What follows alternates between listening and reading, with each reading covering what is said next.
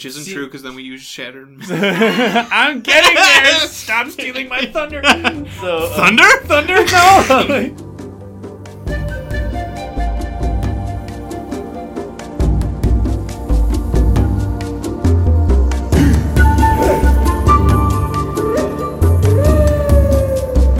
Welcome to the Kindred Spirit Podcast, a show all about the board game Spirit Island. Here, we'll talk about analytics and strategies within the game, as well as a plethora of other topics that can be found within it. My name is Ryan, as always, and here with me today is John. Hello, everyone. And today we will revisit what our first impressions were about the game, as well as many other of our favorite memories about it. Can't wait! So many good ones. It's gonna be awesome.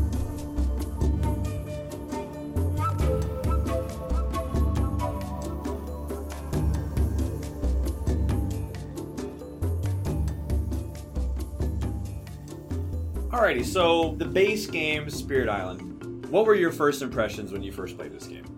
Choices was Choices? So many choices because you play some games and you roll the die, and it's like sometimes choices are made for you. Does that make sense? Oh yeah, Or you're playing cards, you get dealt a hand, and they're like this is what I have, type of thing. sure. But I remember first time playing it, I was like, every presence I place Mm-hmm. means something. And I could be like, I remember asking you, like, how do I do this? You said, you literally can't play this wrong, if that makes sense. Right. It's just like everyone plays each spirit differently. And I and I don't think that is a bad thing because I know reviewers were talking about analysis paralysis, or some people have mm. said that, but I like that. I think that makes a good co-op game is to give those choices. I agree. And if you take from energy or card growth or which growth you pick or mm-hmm. which card you keep from minor powers, major powers, which card you forget, where you place presence, where you defend, where you let blight, everything matters in the end game. It's insane. It- really. Right. This isn't a game that's co-op where there's like a score that you have to outcompete other people. Right. You just got to know. survive. So what separates this game for you with other co-op games? For me, it was the quarterbacking which stood out the most. A lot Yeah. of time I played Pandemic. Again, nothing wrong with Pandemic or Pandemic Legacy or Forbidden Island or any of those co-op games. Sure. my mindset became this is why I was more into PvP because I like fighting the greatest game mentality of just Sure. like fighting your human is like the best thing you could do. But a co-op, I feel like a lot of the time is just a one-player game and other people are along for the ride. Mm. That was my biggest hangup. Yeah. I think the biggest reason how this game combats backseat driving or alpha gaming Yeah, is the fact that there is so much on your plate that you're not even going to have time to think about what's on someone else's plate. Furthermore, you can't maybe remember precisely what hand of cards they have. sure. You know, because like in Pandemic, you know, you kind of know, even if you're not playing that guy, you know what they can do. You can see their card, you can see what they can do. I think it'd be best if you did this, if you did this. You can see what's on your own plate. You And can. then al- I you shut can down also when see- that happens. Yeah, Someone's like, I'm just like, well, then just play it for me. just play it for me. I don't need to be Yeah. here. I'll Right. just go on my phone. Yep. Alpha gaming is just one of the worst. I totally agree with this, and many people have said that one of the biggest things that hurts gaming is alpha gaming. Mm. And so this is the if you're unfamiliar with that term backseat driving or alpha gaming, it describes a situation when you are playing a game, typically it's co-op, when one player who is very knowledgeable about the game, how it works, how the different components interact, just how the whole game works, when this player goes and starts to think- commandeer the board in a way that like they know what's best and they do not allow other players to do what they want to do mm-hmm. if they think that their tactics are inferior. So if you and I are playing a game and it's a co-op game and I'm like, okay, on my turn I'm going to do this and this and this, and on your turn what you need to do is you need to do this and this and this because reasons X, Y, and Z. Then you say, well, we could do that, but I was thinking this, this, this. Then I start to get mad. No, no, no, dude, dude, dude, dude, you got to think about this, this, this, this, this. In that situation, I would be an alpha gamer because I am telling the other person what he should do. I am commanding him from the standpoint of, oh, I'm a veteran, dude. I know what's up. And that could be so crippling to the ears of a new person. It is. And you're not going to want to get involved in a game where someone's doing that to you. And the thing that's so unfortunate is that that's a person thing. That's not a game thing. But who do you play board games with? People. Right. They could ruin it. and they can ruin it. So how does this game fight alpha gaming? Well, everyone's hand of cards is completely different. And you acquire new cards, so someone else can't really see what you have. Yeah, it's public knowledge. You're on a team. It's okay to see what you can do. But given the fact that A, you don't have access to all of your cards because some of them got used and you have to use reclaim to get them back, mm-hmm. it's not like the guy across the table is currently aware of what you had. So he's not going to alpha game and say, hey man, you should play this card because he doesn't even know what cards you had. And if he did know what cards you have, he's not sure if you had it reclaimed or not. And he's not even on your section of the island. He's not your section on the island. He doesn't know what problems you have. He doesn't necessarily remember exactly where your growth tracks were, where your energy tracks were, what your innates are, what's currently good for the current situation, what your card play is, as far as like, I can't even play that card. what I'm- elements you have for your innates, Right, like what's so- triggered. So for all of these reasons, I think this discourages alpha gaming, and that is huge to me at least. I think that's a really important thing for a co-op. It beckons within you to think about it, not someone else to think for you. Mm-hmm. It still encourages discussion. I'm not saying that hmm. we're just looking down at our boards. Oh no, no, I don't mean to imply that at all. Yeah, and not at all. It is totally because sometimes I'm picking up four cards, you know, and I'm gaining a minor power, and I ask the question, "Hey hmm. guys, what do you think is the best situation here?" I'm still going to Totally. make the choice. Totally. And there there is a fine line, a very important distinction between alpha gaming, which is like backseat It driving, is a fine line. versus discussion. Yeah. Versus teamwork, cooperation, true cooperation. So because there's with combos when you're playing a four person game or a three person there's so many like hey can you help me i defend three here because that's my sacred site and then i'll come in and attack and my slow it's just like it's Right. so cool when this game is just and you you can just put out there what you can do. Like, hey, I can do this. Hey, I can do this. Oh, dude, I can do this. Oh, can i you can really? push them there And then someone else says, ah, I could do that if only I had this. Someone else pipes up, oh, I can help you do that. And that's what makes this game amazing It's great. And so just bringing it back to what you said about other co-op games had that alpha gaming, that wasn't something you experienced here. no even with knowledge where we obviously we've continued to play this is past first impressions Mm-hmm. we've continued to play what we both know i welcomed the discussion but you've never told me john this is how you play fangs Hmm. or it's like everyone plays it differently And that's another great thing, I think, because not only can every spirit go and play in a variety of different ways, but there's a difference with how someone plays that spirit in that way. Mhm. If you and I both play Earth, and we both play Earth as a healer, like a land healing defender, it might still look very different Yeah. because you might look at it in a completely different way than I do, and your approach is different based on what cards you acquire from the deck. Sure, there might be a lot of similarities here, but how can you really alpha game when someone's like, bro, you need to do it like this way? Oh, well, you're talking about Earth as a major power user. I'm using him for a defender Dahan user. Oh, oh, well, never mind that. unless you are specifically like self sabotaging the game, there's there's really no wrong way to, to play a spirit. I think.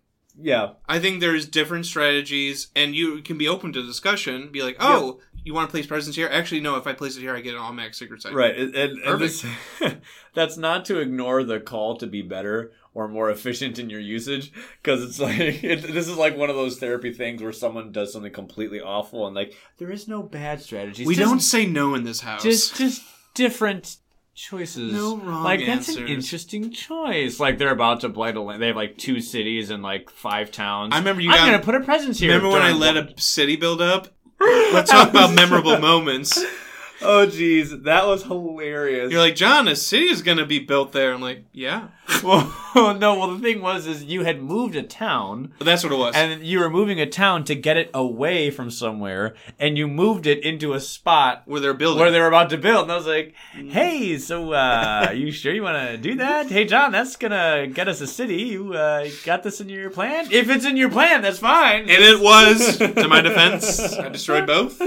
eventually." Four turns later, when Ryan did it. It was just a hilarious like but those kind of accidental things happen all the time. But no but you are correct. I do agree with the fact that there is almost no bad way to play with the clarification and the caveat that maybe there's a better way to find out how to do that thing faster. Hmm so maybe it's not a bad thing that you did versus a different strategy you were trying and you executed it poorly in this specific instance. And maybe you can just as a result of that And that's learn when you how to learn. do that better Yeah, that's when you for can- me, trying to use Earth as a Dahan user, he is very slow.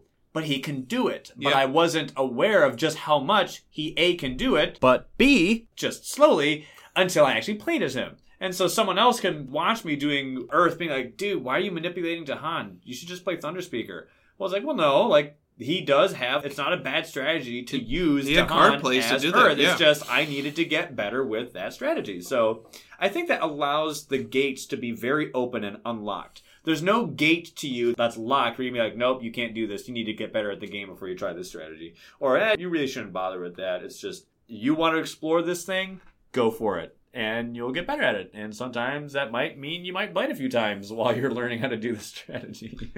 I definitely did with my first game of Nightmares, but, you know. Oh, that spirit. We'll get into each one, Mhm. but Nightmares is so unique. So, one of the biggest reasons why I like this game is that everyone has a different experience. And sure, there are a lot of things that are similar, like, oh, bad guys were here, they're about to hit us, but we did this cool thing, we saved the day, or whatever. But there's so many memorable moments in this game that people have. And I can talk with you, dear listener, who's played the game for who knows how many times, or even if you just played it once, and you could have experienced something completely different from what we had. And so, Can I say my first memorable moment was when you gave me Shadows Flicker Like Flame? Because I the fear thing concept when you explained the rules Yeah. was really cool to me. yeah. So you let me play Shadows, and just the artwork and the synopsis. I'm like, what is this game? Because you know, uh, there's so much lore, and you made us read it, which I think listeners, I think that's a cool thing. What do you think?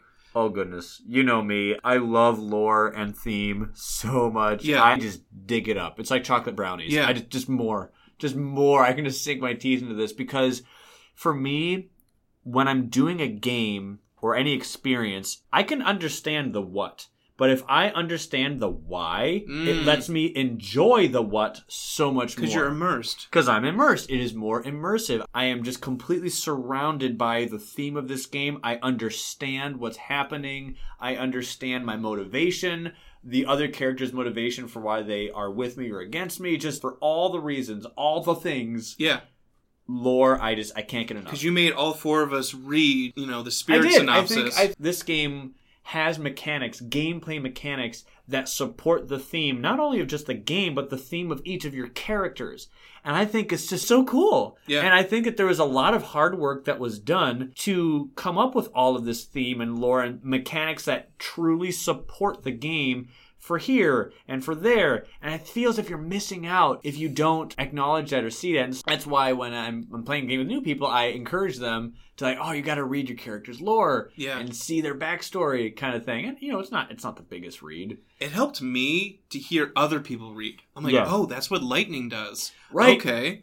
And I think it's really important in a co-op game to understand who you are with. Yes. Because when you're doing a PvP game and someone does something really cool against you, like, whoa, how did you do that? Oh, it's just a special my guy has. Oh. Oh, okay. Okay. But when you're with a team, it's really helpful to know what your team members can offer. You can make me fast? That's awesome. That's huge. Lightning Yeah. Wait. You can give me energy for playing cards? right. Whoa. Okay. Even if you don't know the specifics, just conceptually, when you understand just the general theme and vibe of Yeah. what someone else is, it's so much easier to remember who they are and what they do. And I just think it makes you more efficient as a player and as a team player when you have that kind of thing established for yourself. So I That was my first impression was like, this is something different. Yeah. Mm-hmm. Reading those player synopses, I felt like I was going on a journey, not just playing a card game or Right. something, or like a board Yep, game. experience versus game. it was a total immersive thing and i felt like okay i am shadows where i'm at campfires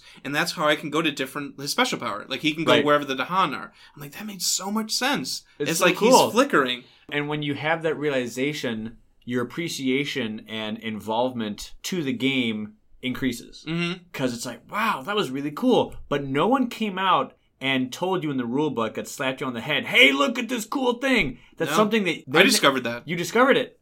And it clicks. And when you make that click, it's just so cool. And that revelation just makes you want to search for more. mm-hmm. That's a cool memory. It was a cool. really I remember memory. this game is up to four players from the base game.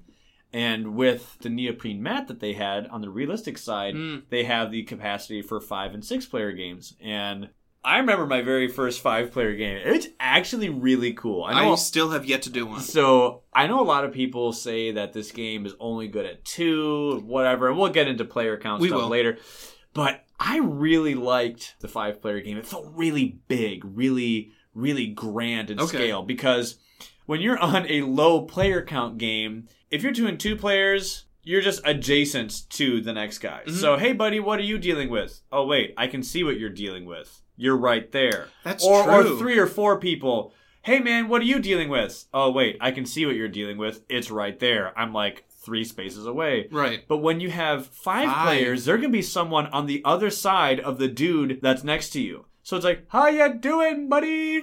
and so while some people might look at that and be like, oh, well, in those environments, I feel as if I'm secluded. I don't feel as if I'm a part of the whole thing. I'm separated from my friends. But it really added to me in that game this cool dynamic of there are things happening everywhere. There are things being explored, spaces being built upon, attacks, ravages.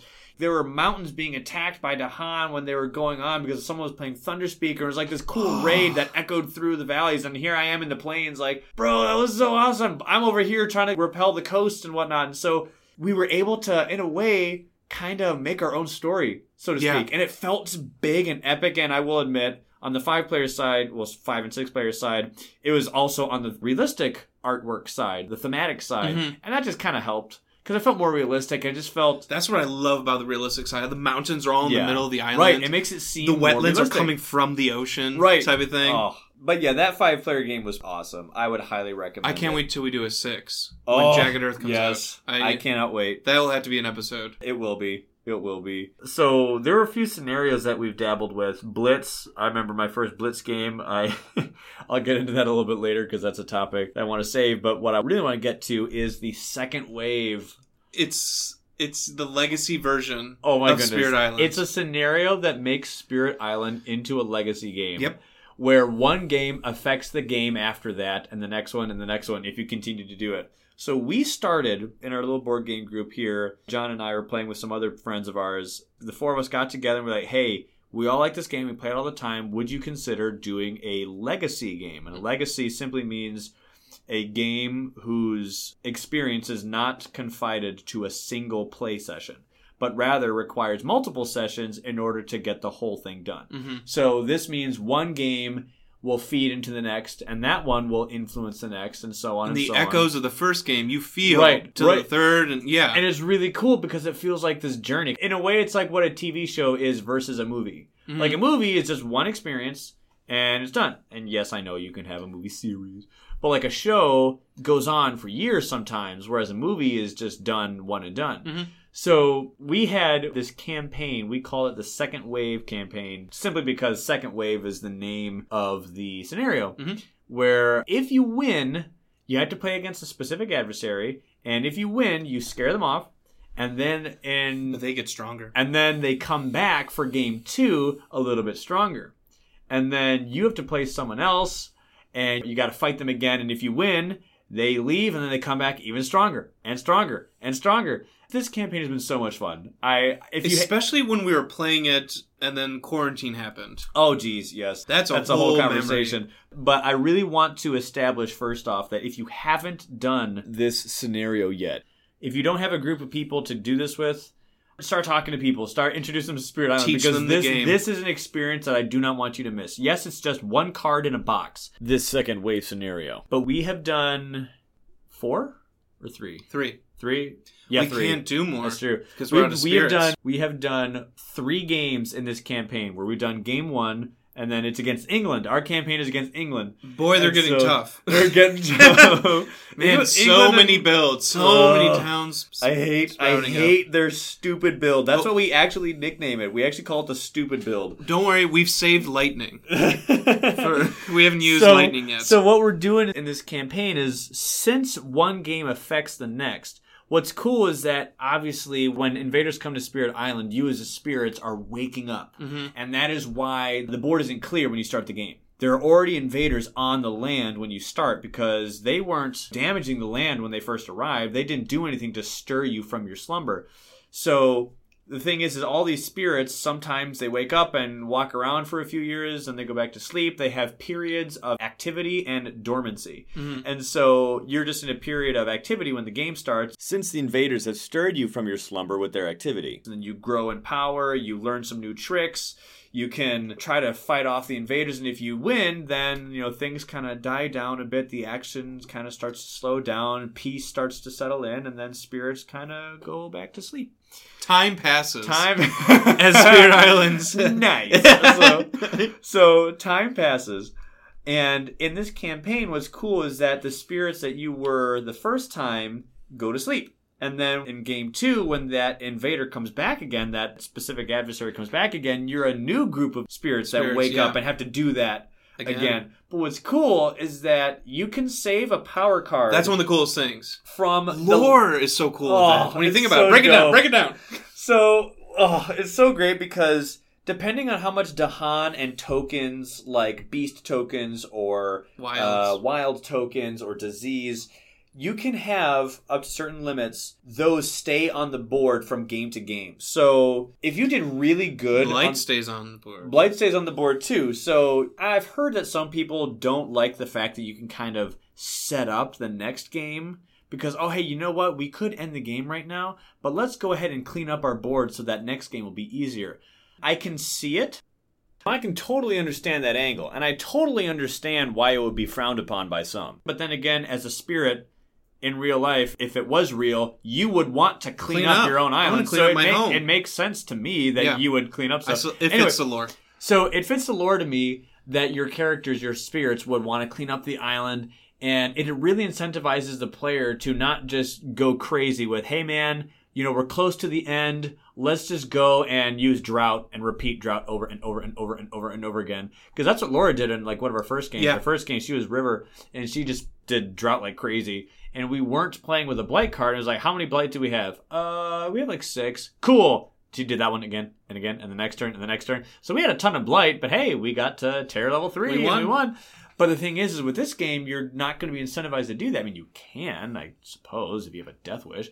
But Right. like, I kind of like that challenge of you don't need to clinch victory by rushing ahead with a dangerous strategy or Mhm. something like that. But you could just go ahead and try to feel more like a spirit who's living there because you have to live here at the end of the day when these guys are gone.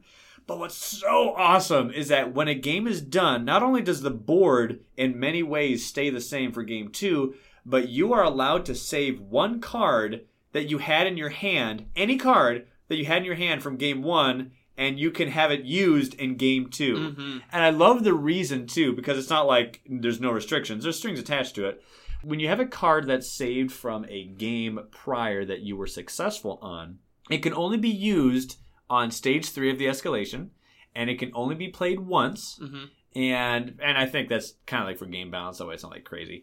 Because when you play this card, it doesn't cost any card plays, it doesn't cost energy, and so long as its elemental threshold is below 10, it will automatically cast, which is super awesome. And I was like, so wait, this this card is casting itself for free. You just get to just get a one freebie use. I wonder what that. I know why. It's because in stage three, that's near the end of the game when a lot of activity is happening. Yep. Which kind of means that your old guy is starting to wake up again, and he's like, It's you get to play a card that you did from your last game. It's like such a great callback. But It is. While still being able to keep a fresh and new experience with your new team. So what we did with the second wave campaign is we really wanted to, well, not die, but We wanted but to in, win. In doing so, we wanted to approach this smart because We didn't want all offensive characters. because the biggest the biggest thing is we're we're playing it in a way I'm sure you can use house rules to tweak it, but we were playing it with the following restriction, which is when you play a spirit, you cannot play as that spirit again. So if someone has already been played in a game during this campaign, you cannot play them. Which is Again. tough when you think about it. That It's- is hard, it's like because sometimes you really just lock onto a spirit. Like I know how to play this. I love lightning. I know how Mhm. to open and use lightning.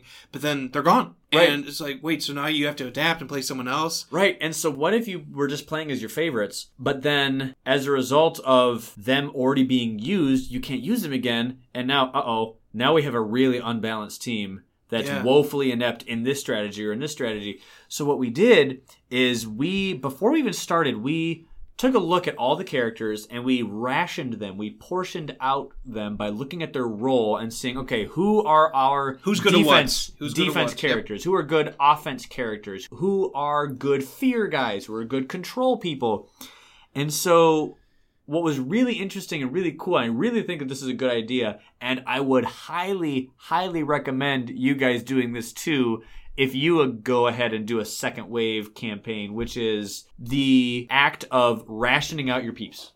So that way you can have an attacker for all of the games instead of going all attackers or all defenders or all whatever. I really think that it's good to really space out who you use. And by the way, this campaign is also a fantastic way of getting to play people who you have not played with. Yeah, agreed. Played with. It's a great way to learn an adversary. It's a great way to learn how to beat that adversary. It's a great way to play a specific character, a specific spirit, and I think it really expands your knowledge base in maybe ways that you weren't really thinking about it. And I'm totally not trying to say that if you have a favorite, you're not allowed to play as your favorite until later because since it gets harder, like game three will be harder than game one. So don't play as your favorite guy. If you want to play your favorite guy Whenever game you one, want. go You- for it. You're your own person.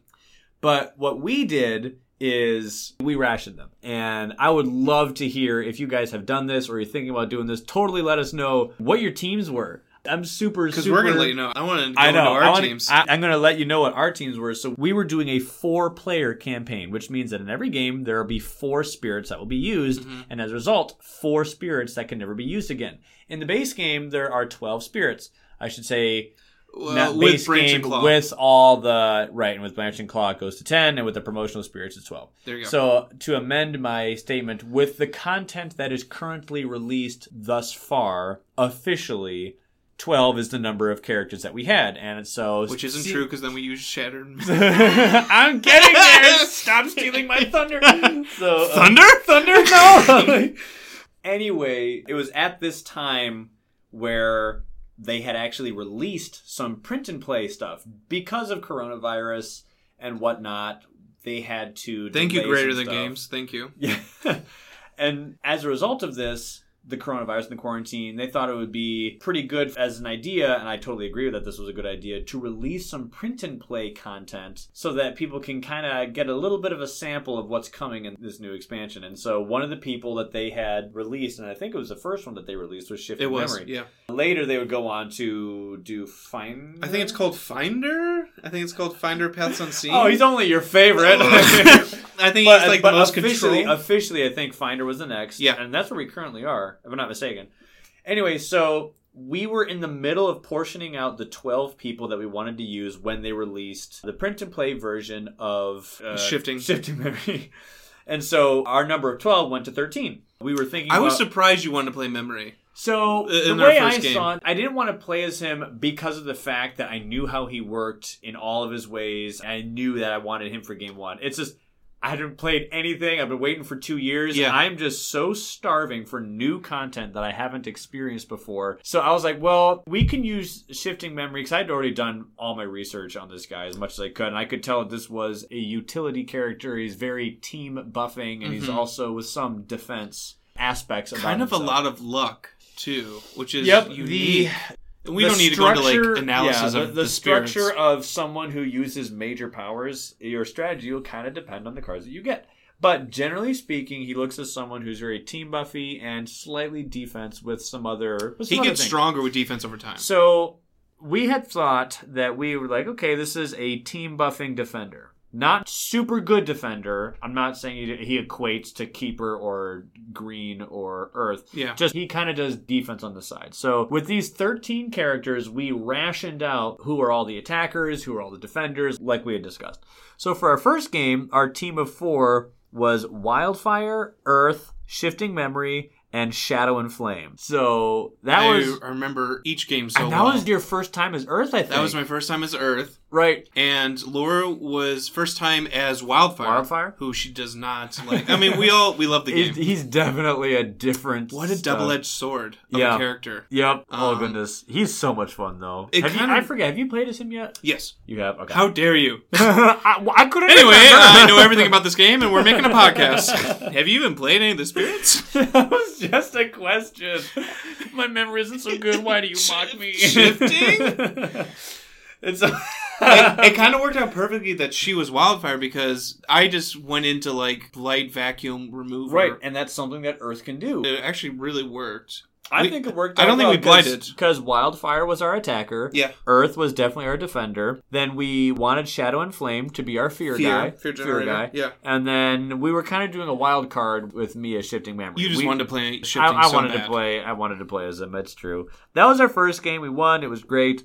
And into the second game, we had Keeper, Thunder Speaker, Fangs, and River. And this was one of the best teams ever. I had ever seen. One of the best gaming experiences. So once again, that is Keeper, Thunderspeaker, Fangs, and River. And one of the reasons why this team I think worked so well was Keeper and Fangs go together really well. Yes, they came together in Branch and Claw. in Branch and Claw, but how do they actually affect each other in gameplay? Well, Keeper's very slow, but he's really strong. So he does a lot of damage, but he takes a long time to get there. Fang's is the exact opposite. He's fast. quick game. Yeah, Very early fast. early game. Yep. Damage. And- Oh, I love Fangs. He's so much fun. but Fangs is the exact opposite. He's, he's that yin to that yang. Yeah. But neither of them use Dahan. None of them use Han. Is it literally possible for you to get cards that let you get Dahan manipulations? Yes. But naturally speaking, they're not very Dahan friendly characters. So we had Keeper and we had Fangs. These two go together, but we had River and Thunderspeaker. Who loved Dahan. And if you guys haven't found this combo yet, Thunderspeaker and River are a wonderful well, River combo. just sprouts out Dahan. Oh my goodness. River can spawn Dahan. She can move people Which is- like crazy. Which is so rare in Spirit Island. Yeah. Losing a Dahan, unless you, I Right. don't know, it's like, So- so how do we bring them back other than call it Dahan get- ways? getting Dahan back, spawning Dahan is huge. That's one of the reasons why Cycles of Time and Tide Mhm. and Call the Dahan Ways or River being on the field is so big. Yes, I know Savage Transformation also gets of Explorers into Beasts, but that's better for Many Minds or Sharp Fangs. But for Dahan, in this game, we had two characters that did not use them at all, and two characters that used them a lot. And I know that River doesn't have to use them, but her flow, pun intended, flow and rhythm of the board game when you're playing as her is so beneficial and so useful with Dahan in it Mhm. as a part of her strategy. And Thunderspeaker, I don't even need to talk as to why she uses Dahan. But the reason why it was so great was all the Dahan that Keeper and Fangs weren't using could be used by Thunderspeaker and Well, I remember River. Laura would make a sacred sites with Keeper and then push the Dahan. Pushing people out, And she yep. would like push them, and then I would follow because Right. I traveled with the Dahan. It was actually you were I was Thunderspeaker. yeah you were Thunderspeaker and yep. then there was River, and you were yeah. uh, I was I was the Fangs yep Yeah, we didn't expect it to be this good. I did not expect it to be this powerful.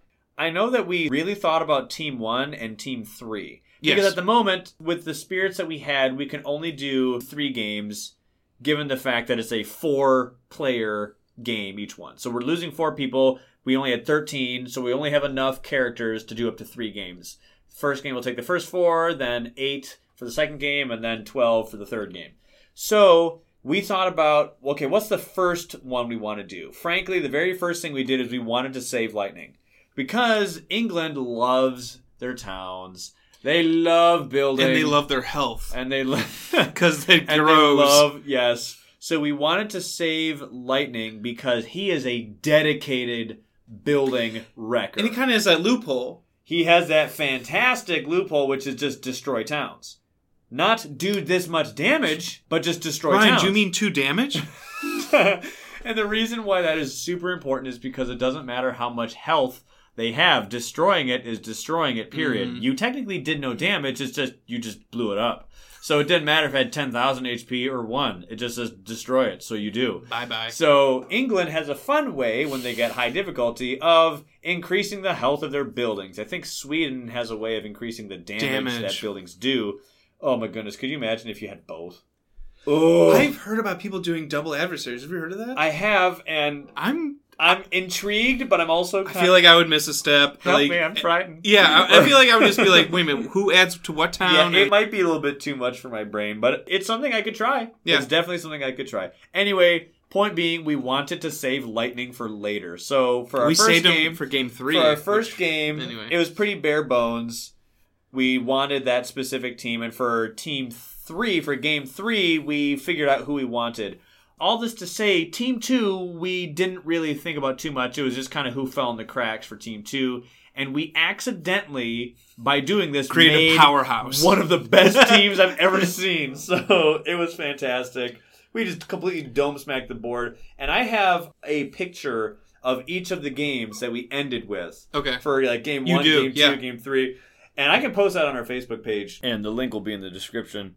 But the game two end versus game one end was so different. Night and day. We had so many beasts and Yeah. wilds tokens. It was fantastic. It was great. On to game three. This is when England was starting to get pretty hard. Not gonna lie, I mean they were hard already, but they were England's They- a tough adversary. they they bring it. They bring it. So uh, I don't know who made all you Brits so angry, but but you make me scared. Anyway, but we did win, so you know, get wrecked. Anyway, Not blighting either. So for game three, we wanted to bring out some of the strong people, and by this time, by game three, Greater Than Games had released yet another print and play character, and we already described who this was. This was Finder. This was the interdimensional portal hopping hummingbird. It was around this time where I remember when we were like doing research for stuff, and like when you were coming into your own in Spirit Island, which was what do you like as a character? What do you really click with? Sure, you mhm. can play all of them. Sure, you can play every strategy, every character. No matter what I fun with the game. Yeah, definitely. But there are some strategies that you just like, and you don't even need a good reason as to why you like it. It's just for whatever reason, I'm just better with this strategy. For you, it's like control. I love And, control. and for me, I love defense. That's Yeah. just, don't get me wrong. I can play as lightning and be super awesome Thunder and speaker. effective. Yeah. But I like my defense. But you like your your control people, and you just simply thought, "Hey, man, this guy looks like Control Supremo five thousand. Like this guy is just the epitome, the epitome of control, Maxed out. maxed out." And so. It was after game two, but before game three, that they released the print and play content for Finder. And so you're like, hey, how about I play as Finder so that I can get to learn about this guy? We can try out this new isolation mechanic. We can keep lightning for game four someday. And I was like, hey, that's fine. I- Time my- out. You're going too fast because I I, remember I found the like their playtest copy. We did, but I'm getting the stuff that we did, like us, John. Because that's why I liked Finder Just so you guys understand, we have differing opinions on on playtest. on playtesting people. So that's why right now we're laughing about this because there's this backstory about my opinions on playtesting people versus his opinions, and there's a reason why I didn't mention it. But don't worry, we will get into we will get I into can't wait. we will get into that. Suffice it to say that for this game we had yet another brand new character that hadn't been played before yeah. and we wanted to bring the big guns. So our team three construction, our team three build, we had Ocean, we had Finder, we had Green, and we had Nightmare. So we had Ocean because Ocean just pulverizes the coasts. That's an attacker. That was our attacker for this one. Finder was definitely our control, Mhm. our control freak for this game. Green was our defender, spread of rampant green. and Green was everything. And nightmare was Fear. just just fear. And the harder the enemy the more i kind of like having fear. And this was also such a fantastic team. I mean elephant in the room nightmare and ocean go together like peanut butter and jelly. Yeah. i can't lie with the current spirits that are out whenever i want to play as nightmare i'm like does someone want to play ocean or and whenever ocean is being played i'm like does someone want to play nightmare not to say that they can't be apart from each other, but they just work so, So well. well. Because one guy can only go on the edges, but he can kill anything. But he just can't reach inland. Yeah. The other guy Can't he, kill. He can move people around But like can't crazy, kill. but he can't kill anything. So it's so great for Nightmare to act like a sweeper, just like a broom. He just sweeps the board clean, pushing people around, pulling people around, and shoving them into the drink. yeah. Ocean is just like a dumpster. You can just shove all this trash in, and he will love you for it. Yep. He's like, "Hey guys, just feed me." Feed me. Yeah. And so, obviously, the Nightmare and Ocean combo is one that we had discovered already in our various games. Do you remember we, we had discovered that combo, and we Yeah. wanted, and we knew how strong it was, so we wanted to save it for game three. Or at least not game one and two, because it's so strong and we wanted to have that strength for when the adversary really started to bring it. So as far as Finder, it was I remember someone- being hesitant with Finder because Yeah. here's a spirit that also can kill but really shouldn't. yeah, Shouldn't destroy It's They're- literally possible, but he has a limiting factor to his gameplay style. It's really interesting. It's the first time that you see getting slapped on the wrist for something because he has responsibilities to the dead, which Mm-hmm. limits how much that he can go and kill people. And it does trigger when you shove people from Finder into the We ocean. did our research. We did a research, and trust me, we will get into that. That is a conversation for another episode for the future. and I'm gonna say like maybe three minutes grand total because John has so much to talk I have, about. I've researched a lot of Finder. My, so you're gonna like take the helm on that one, which is totally Sure, fine. sure. totally fine. So anyway, but as far as our game three team, Ocean Nightmare, this is such a great, great combo. And then Finder was kind of our wild card, but you wanted to play as him and you wanted to see how it was. And I think that was when, before we figured out that Responsibilities of the Dead did trigger, because we were still heavy in the research phase. But even if it wasn't, we were still willing to take a chance on using Finder instead of Lightning, because Lightning would be super, super, super useful on future games. yes. And then I was spread of rampant green. I will speak to my next point in detail much later, and that is that green can be used on every single team. He is so, so helpful on any given team build.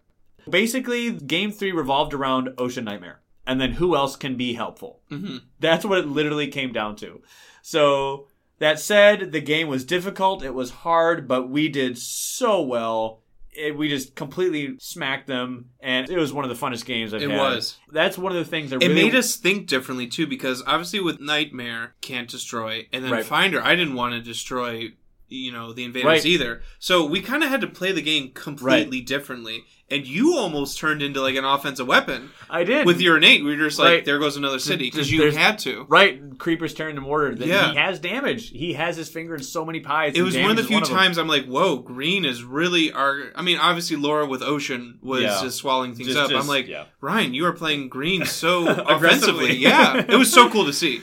So, and one thing I think it's important to to mention is that we did have events for this whole campaign, but I just really want to convey that that's well, oh, we're getting into that. but all this to say, just as far as this campaign thing, because I do kind of want to move on to more stuff. That way, we're not just beating this dead horse. Yeah. But suffice it to say, this second wave campaign has offered some of the most specific and most unique experiences that I've had with Spirit Island. And these experiences are easily some of the most memorable and most enjoyable that I've ever had. And so I highly, highly, highly recommend if you guys hadn't played this mode yet, please do yourself a favor. Please. And you don't have to do it with four people. We did. We happened to do it with four people and we loved it. You can do it by yourself if you really want to. Two people, three people, doesn't matter. Just just get in there, have fun. It forced us to play the game and think about the game in different ways. And that's how can you ask for anything more than that? It that? was so cool, and just the legacy aspect of it, of Yep. just it continuing and right. like, like and you're there's saying, kind of like that pressure, yeah, you know, for the next one. I, and almost that pressure to like not let the previous spirit down, not to Right. get weird or like too much into lore. Like I don't want to let down Right, shifting memory. self. Yeah, like, like this guy had an ace game. I'd feel as if I've like ruined his legacy if Yeah, I completely exactly. flub it. Like it was really cool. So, if you guys want more depth and you want more awesomeness, do Second Wave. You owe it to yourself if you're a fan of the game and you haven't done it yet to just do it. So, that was the campaign. And so, we are still going. We have yet to lose, and we still have two spirits left to play that we didn't play as because when Finder came in with the print and play versions, you know, in his finalized That form, that means we we went from 13 to 14, which means that since 12 have been used, two are left that are yet to be played. And I'm happy with our two. We have Serpent yet to go, and we have Lightning, Lightning. yet to go. These guys are both bench warming right now. And so Pretty when, good bench warmers. When, pretty good bench warmers, I agree. And when Jagged Earth comes out, I am so excited to continue this awesome campaign of ours for Game Four, Game Five, Game Six. We can go and talk about this campaign later, but just as far as fond memories of Spirit Island, this campaign has been one of the It's best one of the ideas tops. Yeah. seriously one of the best things that we've ever done. But as a result of some of those things, events and fear cards. oh my goodness. The various things that we have learned.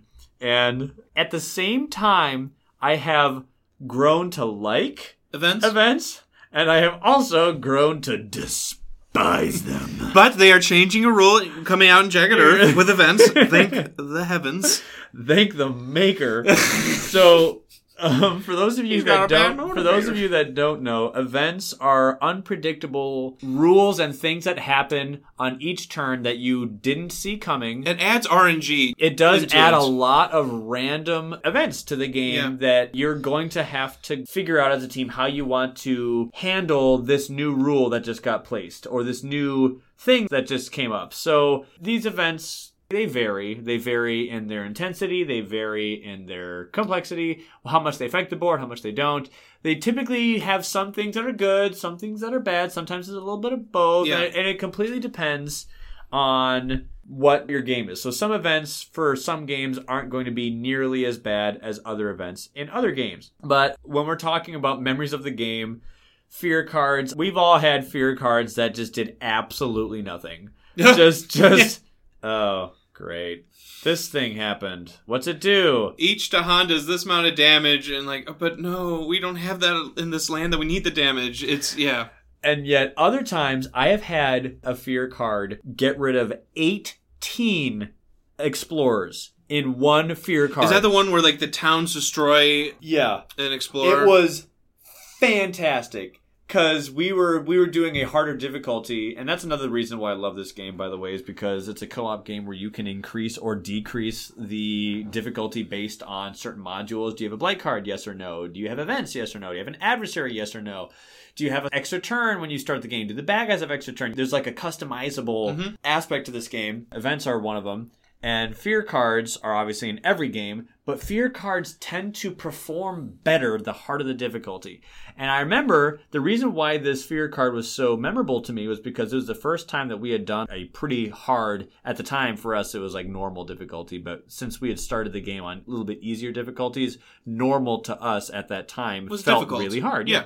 And so we were like, oh man, they're just coming out of the walls. There's so many bad guys. And just, oh my word, there's no way we're to win. We're surrounded. We're overrun. There's just so many bad guys. How are we gonna win this? And then this fear card came out of nowhere and just bam, 18 explorers gone. Oh, it was so great. And I know that you can have experiences, and I've had plenty others besides this one that just lined up perfectly. Ones where I'm like, well, I can't defend this spot. Guess we're screwed. And then, hey, defend three in all lands. What? Or like, each presence, it gets defend two. And it's like that's exactly how much Yeah. I need. We don't blight the Oh. island now. Uh, oh, sometimes, sometimes fear cards are just so close. and sometimes it's just one card closer to victory. Yeah. Honestly, it's like well, Honestly- that didn't do much. But Right, Hey, and I'm hey, getting. I I'm got- only three away now. I put a strife on a dude.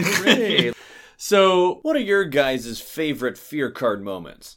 For me, it was oh, when- they're gonna have moments. For me, it was- some of the big ones were that one where it removed 18 explorers. We honestly want to hear because I know there's some stories out there with fear cards and how game saving they are, and uh, just a cool aspect of the game. I always Do you have any fear cards? For me, that it was the one that wherever your presence is gets extra defense. I think it's defend two, Yeah.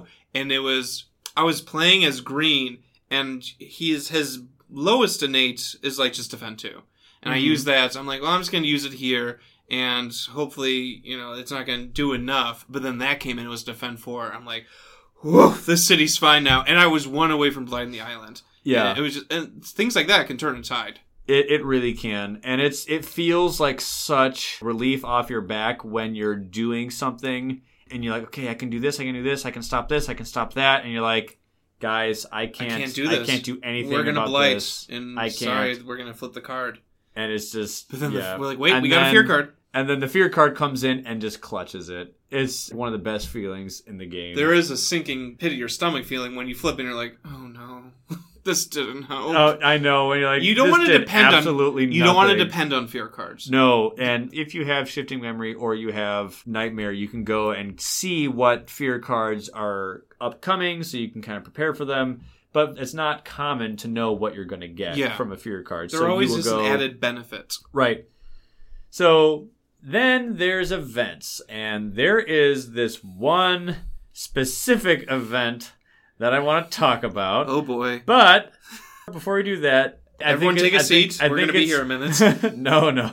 I think it's just funny how both of us we both go on and off on whether we do or don't. It like depends on the day and how I'm feeling about events. Is it really? It depends on where you catch me and how I'm feeling Right. or what game I'm having. Some people they have blamed Spirit Island for being a game where it's too deterministic. Like it's not random enough. I can figure out what I'm going to do. Conveyor belts. yeah, way ahead of time.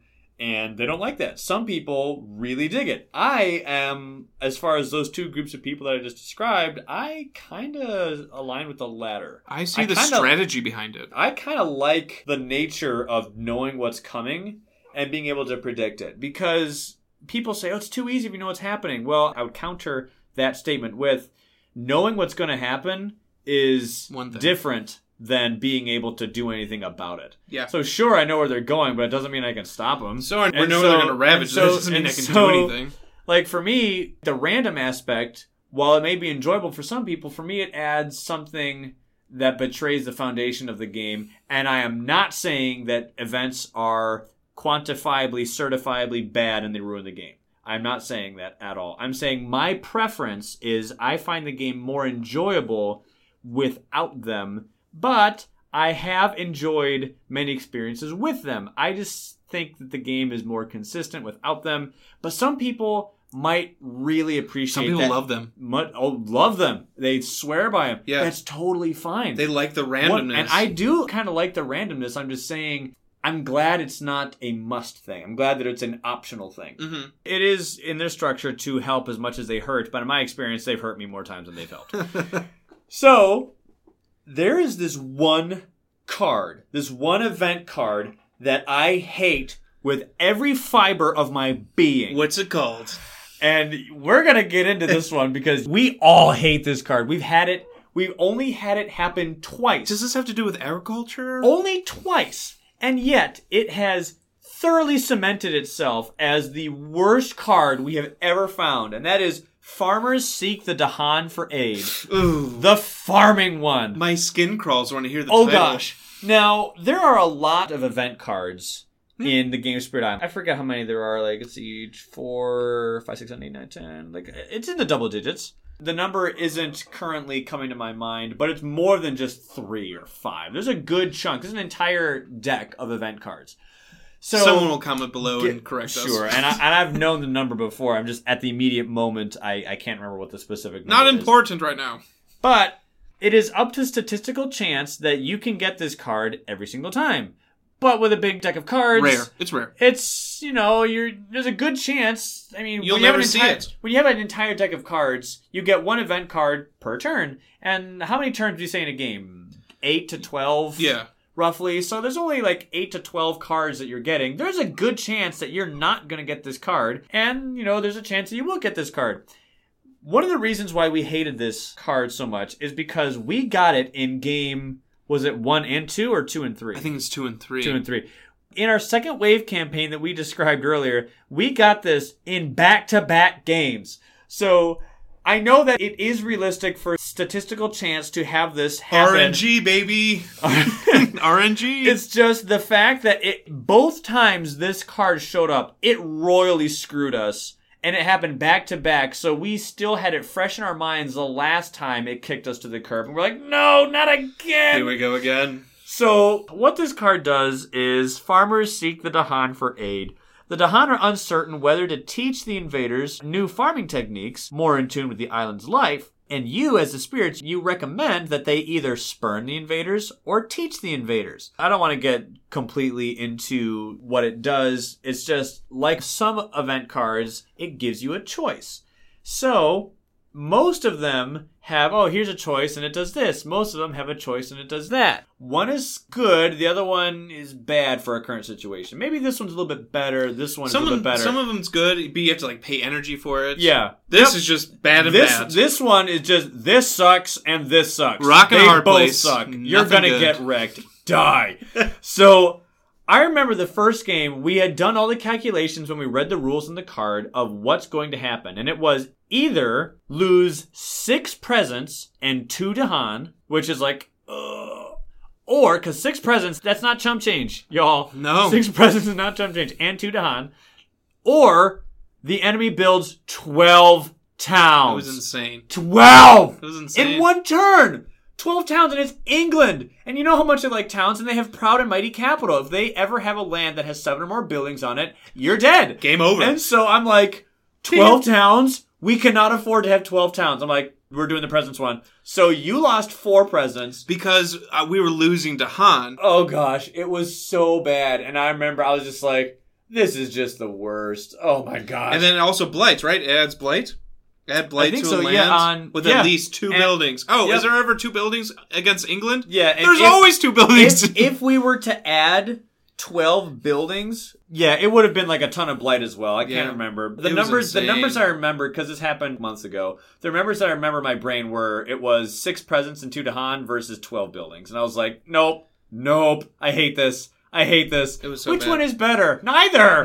this is awful. And then the next game we had it again. Again. And the choice was It was only 11 buildings that time, but it was either 6 towns and 5 cities. It was insane. Ugh. It's never good. Or it was lose a bunch of presence and Dahan. That time we actually did the let them build, which I voted against that, but I was outvoted. You were outvoted three because, to one. Because Ocean was there and she didn't want to lose her presence on the coast. I forget what the number was, but she deemed that her effectiveness would be better and more efficiently able to We come won. back. How dare you question my wife? we did.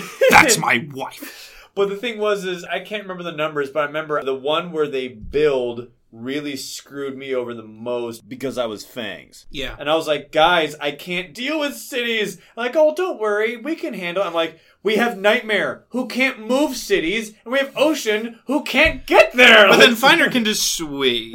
Wait a minute. So in the end, It was bad all worked bad. out. But I'm Fangs, who isn't the best against cities. Yeah. But either way, the point being, it wasn't due to other spirits' lack of acumen with the situations that was the problem. The problem was the stupid farming card. But isn't life just a game of chance? Life is a game of chance, whatever. It's funny. We have a bone to pick with this event. And I'm curious if you guys have any events that you just hate for whatever reason. Let you might you might not have it. And you may have encountered the farming one. It's called Farmers Seek the Dahan for Aid. You may have encountered that one and been like, you know what? It's fine. It's not so bad. And let's not forget that when it's done, by the way, all that crap that it does, it spits diseases on the board, and then the diseases attack the Dahan.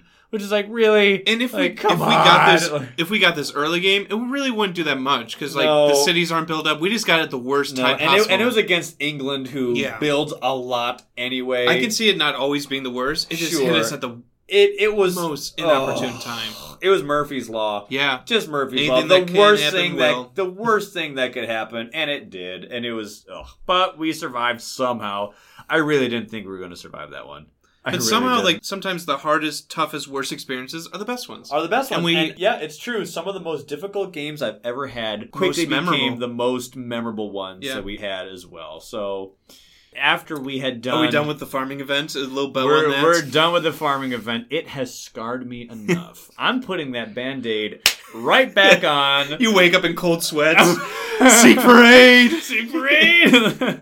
I, that scythe comes back for me. Farting! no. All right, guys, that'll do it for this one. Thank you so much for listening. If you have any comments or questions, please put it in the comments below so we can get a discussion going about your favorite moments and memorable happenstances that you had during the game. Until then, I'll catch you guys next time. I've been Ryan. And I've been John. Take care.